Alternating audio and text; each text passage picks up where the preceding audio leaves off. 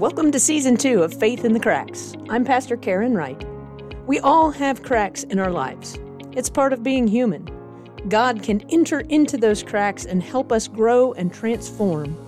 And the light of Christ can shine out through those same cracks into the world around us. Just like a plant that grows in the crack in the pavement, God can work within us and new life can sprout. Episode 2 Reigniting the Ember. One of the things I like to do in the fall, particularly, is making a fire in the fire pit in my backyard. And as we get to the end of the fire, I love spreading the embers out across the fire pit and just kind of watching the glow as they kind of begin to turn a grayish, ashy, whitish color, but you can still see the glowing fire within them. You can still see the heat that's within within them. And as you spread them out, they begin to go out slowly. Now, as we've had this really super crazy snap of cold weather, I've been thinking about ways to stay warm. And it led me to thinking about fires in my fire pit. And it also led me to thinking about how do we spiritually stay ignited? How do we spiritually keep the flame going? And there's a story that's been around for several years. It's by Dr. John MacArthur, that's who it's um, attributed to. And it's the story of the lonely ember, is what it's called. A member of a certain church who previously had been attending services regularly stopped going. After a few weeks, the pastor decided to visit him. It was a chilly evening. The pastor found the man at home alone, sitting before a blazing fire. Guessing the reason for his pastor's visit, the man welcomed him, led him to a big chair near the fireplace, and waited. The pastor made himself comfortable but said nothing. In the silence, he contemplated the play of the flames around the burning logs. After some minutes, the pastor took the fire tongs and carefully picked up a brightly burning ember and placed it to one side of the hearth, all alone. Then he sat back in his chair, still silent. The host watched all of this with a quiet fascination. As the one lone ember's flame diminished, there was a momentary glow, and then the fire was no more. Soon it was cold and dead as a doornail.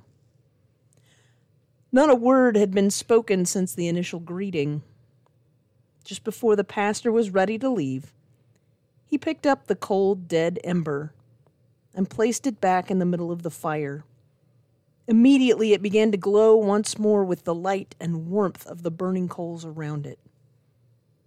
As the pastor reached the door to leave, his host said, Thank you so much for your visit, and especially for the fiery sermon.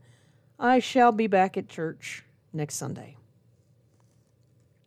Now, an ember is the part of the combustible material within the fire, and it typically becomes a small piece of wood and it becomes charred on the outside, and as it cools, it becomes like coal.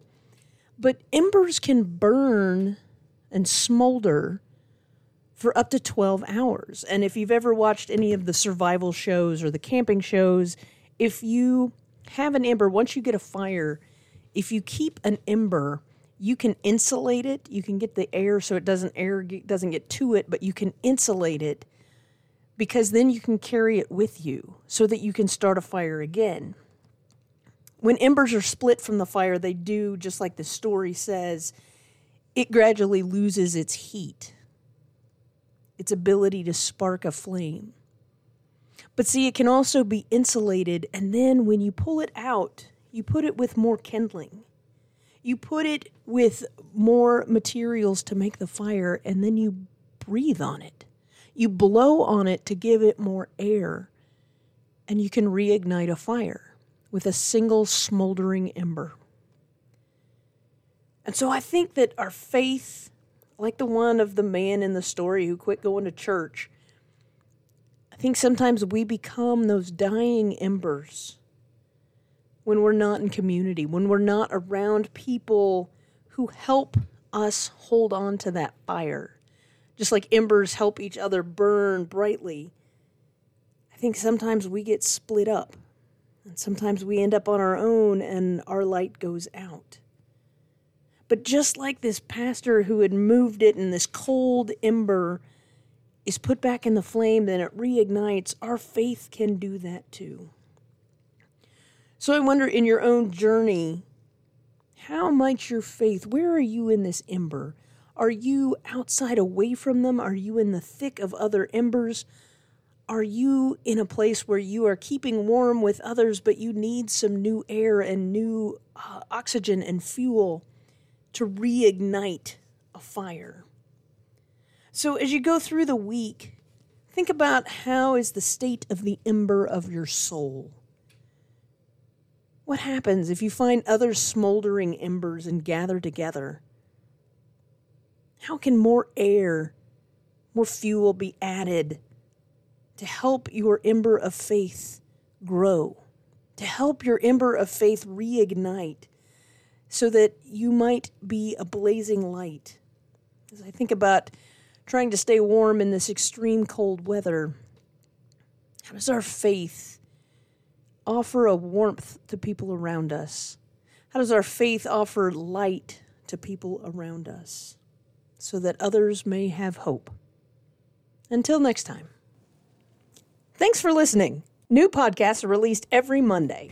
If you like the show, share it with a friend, or scroll to the bottom of the episode description and support the show for the cost of a cup of coffee once a month. You can also check out my webpage at faithinthecracks.com. As you go through your week, remember you are a child of God and you are loved. May God seep into the cracks and bring forth new life.